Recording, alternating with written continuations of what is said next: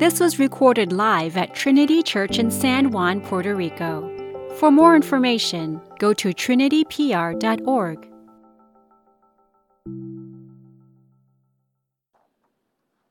If you don't know me, my name is Zach Lutz. I'm pastor here, and I did just go through a wardrobe change. I think that's clear. Just making sure uh, we're all on the same page. Um, we are coming back to our sermon series in 1 Samuel. Uh, we left it for a week as we had Pastor Jarrett with us, uh, who preached from Jonah, uh, but we're going to be in 1 Samuel 18. And the idea that we're going to be dealing with today is jealousy. And a phrase that I kind of want to stick with us is jealousy, left unchecked, alienates us from ourselves, our friends and families, and our communities. Jealousy is as old as humanity. Researchers will say that signs of jealousy show up in children as young as six months old. You've met a six month old, you know that already. Greek mythology is full of stories of jealousy between Hera and Zeus's lovers or children from Zeus's affairs. But it's not just there. You guys all know that I'm a sucker for Pixar stories. Uh, Toy Story, laden with jealousy, right? Woody and Buzz. Buzz is the new toy that's taking priority in Andy's mind, and Woody seeks to harm Buzz. And there's maybe some more serious consequences than he intended that cause Buzz to fall out of a two story window. But Woody's jealousy alienates himself from, from himself, from his friends and his family, and from his community to make him into a sad, strange little man who has our pity. Researchers will say that jealousy and envy are very closely related, and I think sometimes we struggle to differentiate them. Um, I'm going to be focusing on jealousy today, but everything that we're going to say in our sermon is going to apply to envy as well. But here's a, here's a, a separation of jealousy and envy envy is a desire for something that you don't have, and jealousy is the feeling when you lose, whether perceived or actual, something that you did have, and you're desperately trying to hold on to it. So, envy is the desire for the newest MacBook, car, or biggest house. Jealousy is the feeling when your best friend starts getting closer relationally with another friend.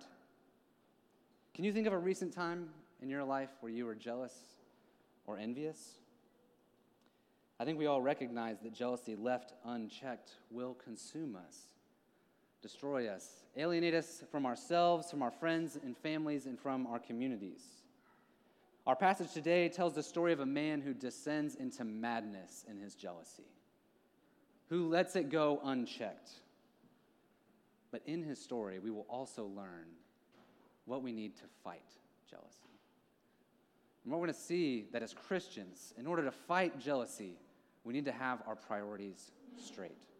If you would, please stand for the reading of God's word. This comes from 1 Samuel chapter 18. This is a long passage. Um, if it is too long for you and you need to sit, please, there's no shame in that. Um, but just, just fair warning. 1 Samuel chapter 18, starting in verse 1.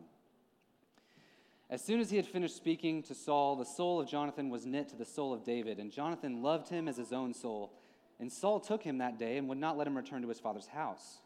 Then Jonathan made a covenant with David because he loved him as his own soul. And Jonathan stripped himself of the robe that was on him and gave it to David, and his armor, and even his sword, and his bow, and his belt. And David went out and was successful wherever Saul sent him. So that Saul set him over the men of war, and this was good in the sight of all the people, and also in the sight of Saul's servants. As they were coming home, when David returned from striking down the Philistine, the women came out of all the cities of Israel, singing and dancing to meet King Saul with tambourines, with songs of joy, and with musical instruments. And the women sang to one another as they celebrated Saul has struck down his thousands, and David his ten thousands. And Saul was very angry. And this saying displeased him. He said, They have ascribed to David ten thousands, and to me they have ascribed thousands. And what more can he have but the kingdom? And Saul eyed David from that day on. The next day, a harmful spirit from God rushed upon Saul, and he raved within his house while David was playing the lyre, as he did day by day. Saul had a spear in his hand, and Saul hurled the spear, for he thought, I will pin David to the wall. But David evaded him twice. Saul was afraid of David because the Lord was with him, but had departed from Saul. So Saul removed him from his presence and made him a commander of a thousand. And he went out and came in before the people. And David had success in all his undertakings, for the Lord was with him. And when Saul saw that he had great success, he stood in fearful awe of him. But all Israel and Judah loved David, for he went out and came in before them. Then Saul said to David, Here is my elder daughter Merab. I will give her to you for a wife. Only be valiant for me and fight the Lord's battles. For Saul thought, Let not my hand be against him, but let the hand of the Philistines be against him. And David said to Saul, Who am I, and who are my relatives, my father's clan in Israel, that I should be son in law to the king? But at, that, at the time when Merab, Saul's daughter, should have been given to David, she was given to Adriel, the Meholathite, for a wife. Now Saul's daughter Michal loved David, and they told Saul, and the thing pleased him. Saul thought, Let me give her to him, that she may be a snare for him, and that the hand of the Philistines might be against him. Therefore Saul said to David a second time, You shall now be my son in law. And Saul commanded his servants, Speak to David in private and say, Behold, the king has delight in you, and all his servants love you. Now then, become the king's son in law. And Saul's servants spoke those words in the ears of David, and David said, Does it seem to you a little thing to become the king's son in law, since I am a poor man and have no reputation? And the servants of Saul told him, Thus and so did David speak. And Saul said, Thus shall you say to David, The king desires no bride price except a hundred foreskins of the Philistines, that he may be avenged of the king's enemies. Now Saul thought to make David fall by the hand of the Philistines. And when his servants told David these words, it pleased David well to be the king's son in law. Before the time it had expired, David arose and went, along with his men, and killed 200 of the Philistines. And David brought their foreskins, which were given in full number to the king, that he might become the king's son in law. And Saul gave him his daughter Michal for a wife. But when Saul saw and knew that the Lord was with David, and that Michal, Saul's daughter, loved him, Saul was even more afraid of David. So Saul was David's enemy continually. This ends the reading of God's word. May He bless it for you and for me. Please be seated.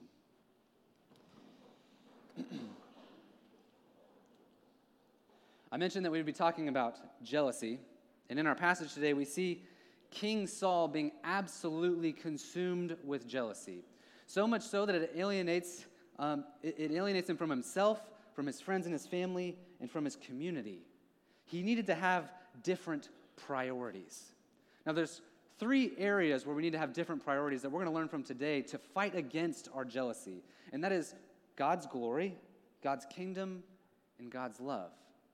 If these are not priorities in our lives, we will necessarily be drawn towards jealousy time and time again. So, first is God's glory. If you'll remember, we just finished um, so two weeks ago, we just read the story of David and Goliath. It's a story that's probably familiar to you. And on their travels back to the city, cities in Israel, people are rejoicing. And women came and singing and dancing in verse 6. But suddenly and passionately, Saul was very angry in verse 8. What happened? Well, verse 7 happened, and the content of the singing reached Saul's ears. Saul has struck down his thousands, and David his tens of thousands. I think why Saul jealousy starts is intuitive, like intuitive to us. It just it makes sense right off the bat. Because we're saying, yeah, Saul's the king.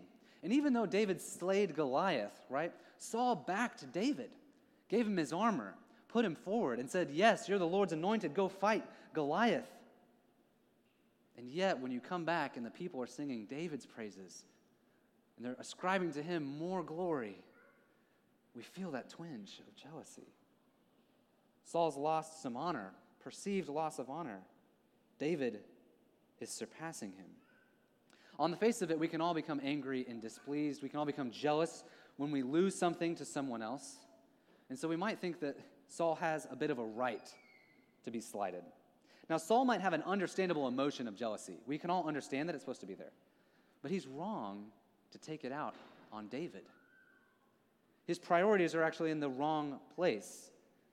His biggest problem is not so much David, it's God. It's God's plan for his life. Let me say it this way Have you ever experienced jealousy of someone because God had plans for your life that you didn't expect? You're not normally jealous of this person.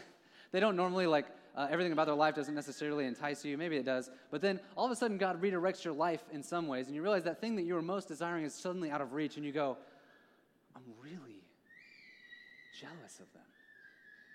That fruit of jealousy has its root in your discontentment with God's plan for your life. Saul can't find contentment in God's plan for his life, and it makes sense to us because God's plan for his life has serious ramifications for his life. How are we supposed to find contentment with God's plan for our life instead of jealousy when it has serious ramifications for our life? Well, there's someone else in our passage who's, when he receives God's plan for his life, it has serious ramifications, and yet he finds contentment with God's plan, and that's Jonathan. Look with me in verses 1 through 5. There's this interesting story between David and Jonathan.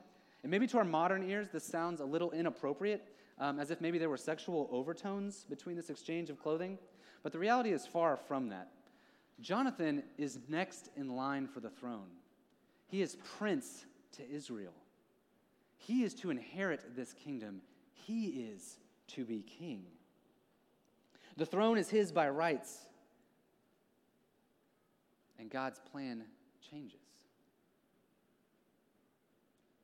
God's anointed one is now David.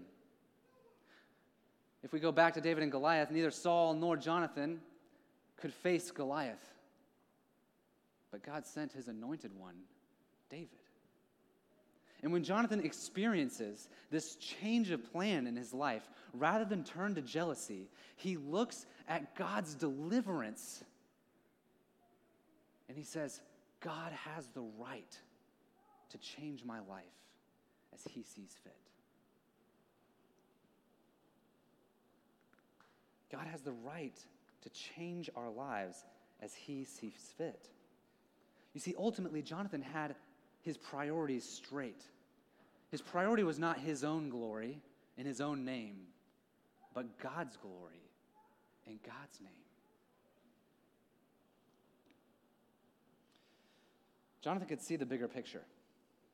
He had met God's anointed one. David had deli- delivered Jonathan and his people from an enemy that Jonathan wouldn't dare fight. And whatever rights Jonathan thought that he was entitled to, he laid at the feet of God's anointed one. Can I say this maybe a little bit more simply? Uh, Jonathan recognized that the story wasn't about him, it's about God's glory. It's about the Lord's anointed one.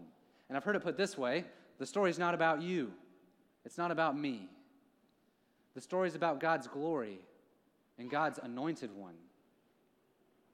We're all supporting actors with relatively small parts to play, and the main actor is someone else who receives all the glory.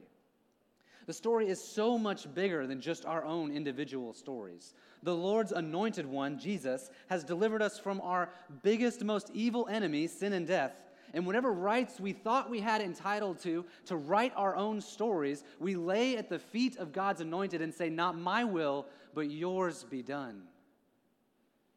To fight jealousy, the first step you need is to realize that the story is not about you. To yield whatever rights you think you have to write your own story, and that God's writing the story for His own glory. Now, I say that, but I think if I do say that, you, we, we all kind of hear that and we go, so is God just like about his own personal vainglory? Like, am I just a pawn on his chessboard that he doesn't care anything about? Well, let's look at what God's plan was in 1 Samuel. You see, Saul realized something in verse 16. All Israel and Judah loved David. Like any king, Saul deeply desired to be loved by his people. And here, in his jealousy, the deepest desire of his heart was laid bare. The love of the people was no longer his, but was David's. Uh, we like to pretend that things don't bother us uh, as much as they really do. You know, we like to kind of like brush them off um, and kind of be a little bit stoic. Uh, Woody does this as well in, in Toy Story. You know, he likes to tell people that, like, you know, guys, it's not that big of a deal that Andy doesn't play with you. We're here for Andy, right? And that's easy for Woody to say because he's receiving all the attention. But in his jealousy, it becomes very apparent that he desperately desired that just as much as the rest of the toys. I think sometimes we see this in our dating and single lives. Maybe you're dating someone and they break up and they start dating someone else. Or maybe you're single and you look at somebody who has a relationship and jealousy and envy overflow because we desperately desire the attention and love of another person. And our jealousy reveals this deep desire in a way that we don't like. And so we try to play off these emotions. No, it's fine, she's dating someone else. It's cool, the right person will come along eventually. Jealousy is so powerful because it touches on our deepest desires. Our desires to be noticed, cared for, praised, seen, and when that's ripped away from us and given to someone else, we panic. God is ripping away the deepest desires of Saul's heart and giving them to someone else. Is this just God's random act for his own glory? Is Saul just a pawn on his chessboard that God doesn't care anything about? Now, of course, God's plan is always for his own glory, but it's never devoid of benefit for his people. Look with me in verse 14. Why did all Israel and Judah respond with love to David's kingdom? And it's because David's kingdom was better. David had successes wherever he went, and the Lord was with him. The kingdom prospered and benefited all Israel and Judah. Lives were spared, victory was had, the good guys were winning. Although David's reign was not fully inaugurated, he was not King David yet, foretastes of the kingdom of God's anointed one were breaking through. And all of the people in Israel and Judah could see it and say, Yes. Jonathan not only had to yield to God's glory, but he could see in David something better than what he had to offer, something better than a kingdom he could build with his own hands. Saul should have recognized that this new kingdom was better for him and better for his people. But instead, Saul descends further into jealousy and more harm. The all consuming jealousy of our heart won't be cured by simply giving lip service to God's glory. We must serve the new kingdom. In other words, our first point was that we are jealous because we don't prioritize God's glory, and we must yield to the story being about Him. But our second point is that we're jealous because we don't prioritize His kingdom but ours. You see, we might work side hustles be striving to that next degree, that next milestone at work, anticipating the markets, proving to a superior that we deserve the next raise or promotion. And all these things can be good things in and of themselves, but when we prioritize them over building God's kingdom, we will be jealous when those things do not work out. We gave them the higher priority. Are you envious of other people's wives and husbands, lives, bodies, homes? Are you jealous of the successes of your spouse while you are at home? Are you jealous of your peers who have seen successes in their field while you see mediocrity? Or because they got the next assignment they put in for and you didn't? The way to fight against that jealousy is to prioritize building God's kingdom and not your own. What does it look like to prioritize building God's kingdom over our own? Well, one aspect of this is prayer. Hope that doesn't sound too simple, but it's really, really hard to be jealous or envious of your neighbors or coworkers when your highest priority is praying for their success. When you're praying for their children.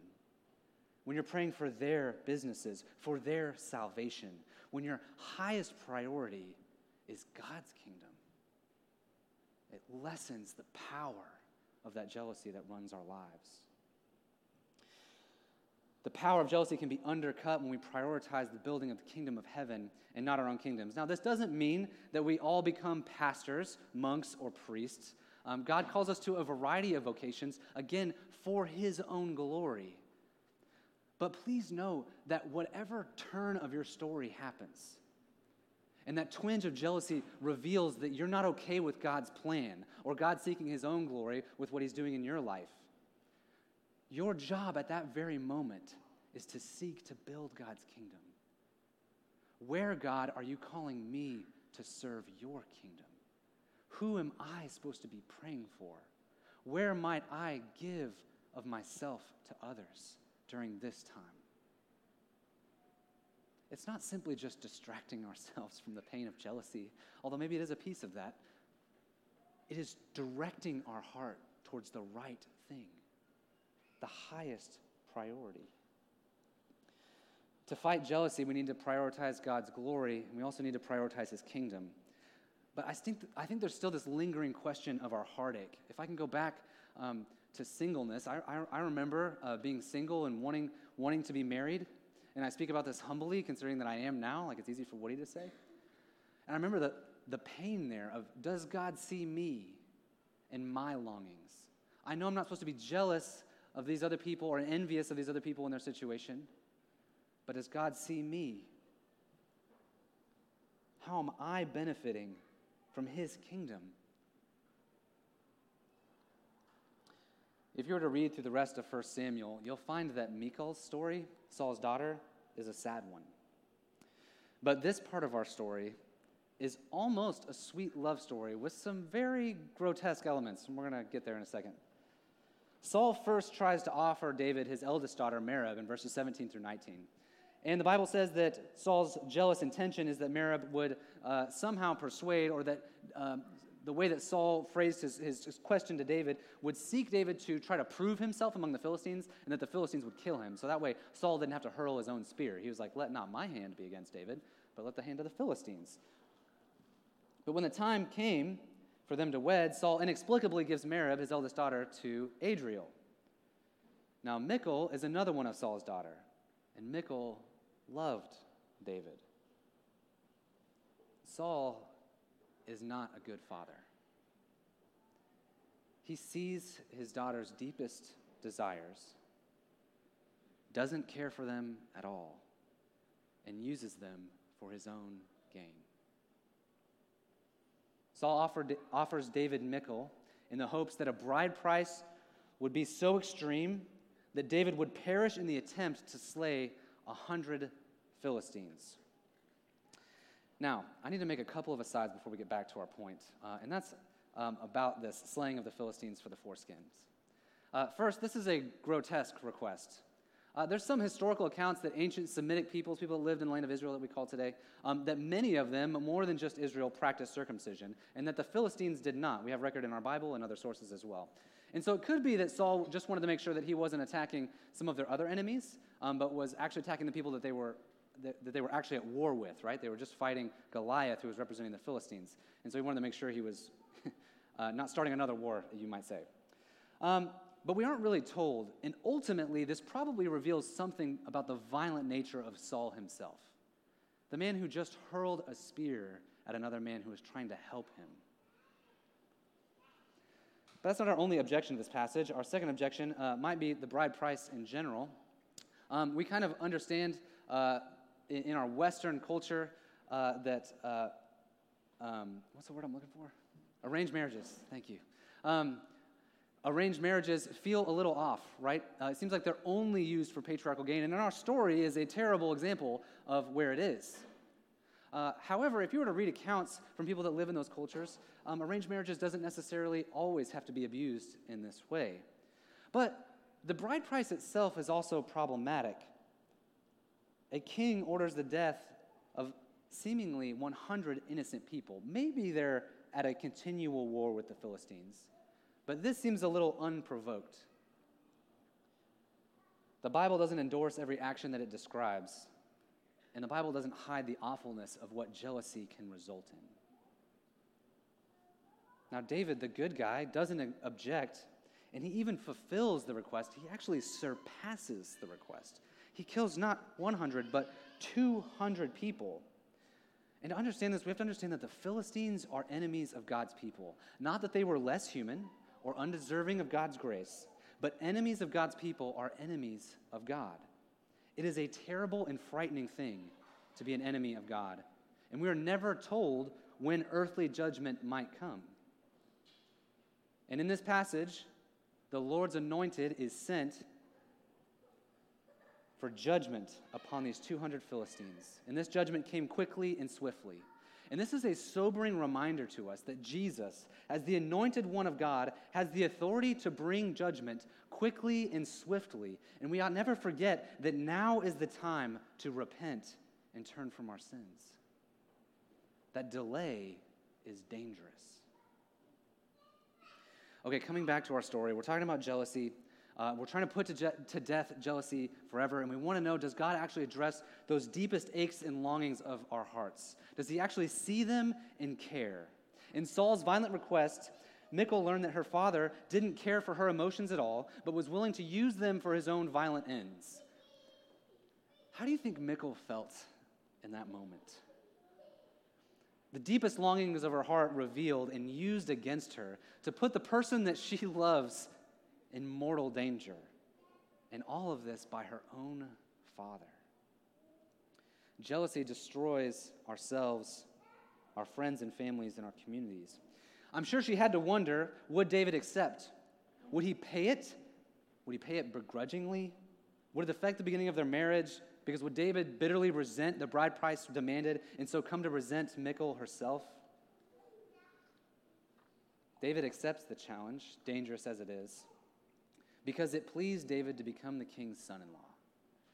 And it appears that David also loved Michal, loved her enough to leave no doubt of how far he would go to earn it.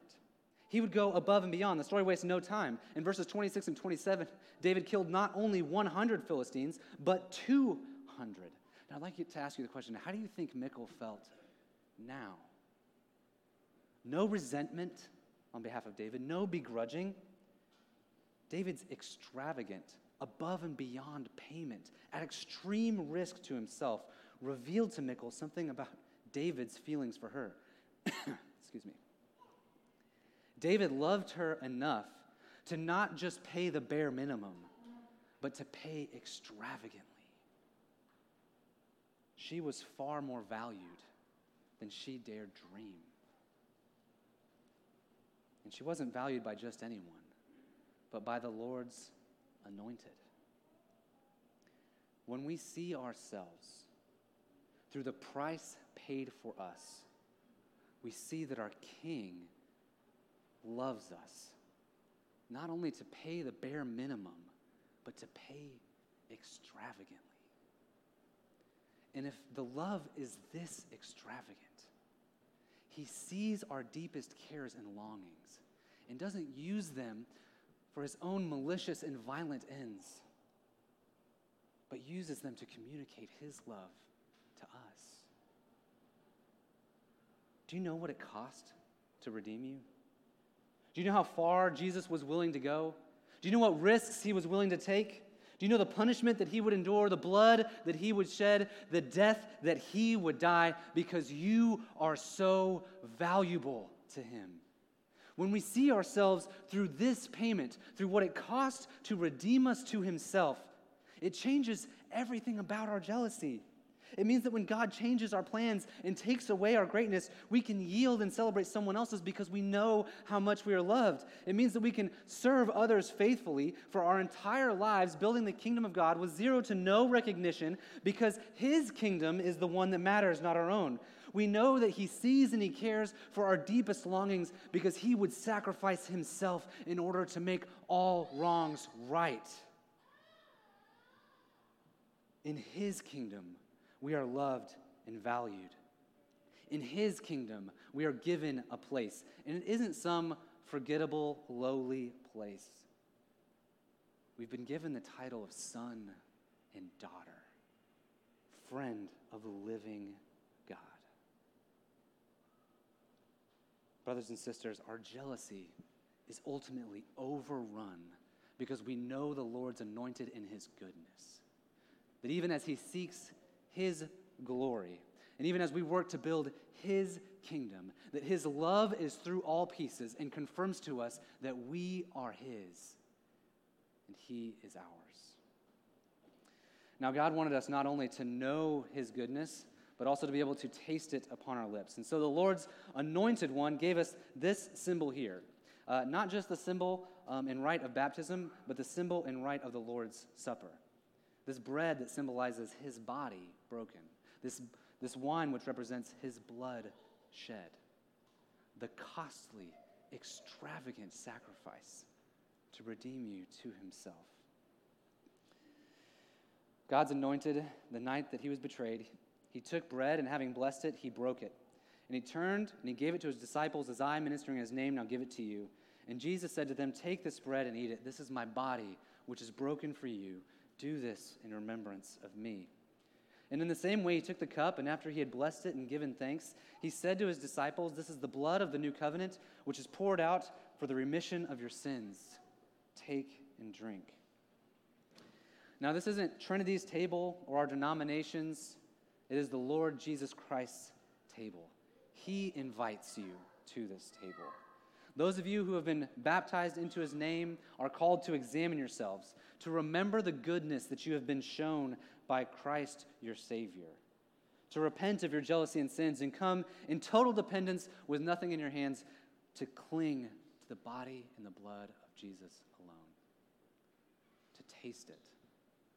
And simple though it is, know that it is good. If you haven't been baptized, or even if you have and you're unsure of his goodness or these promises that he makes, I'd ask you to refrain from this meal um, and not declare something with your outward actions that's not an inward reality. Um, we would love to invite you back another day.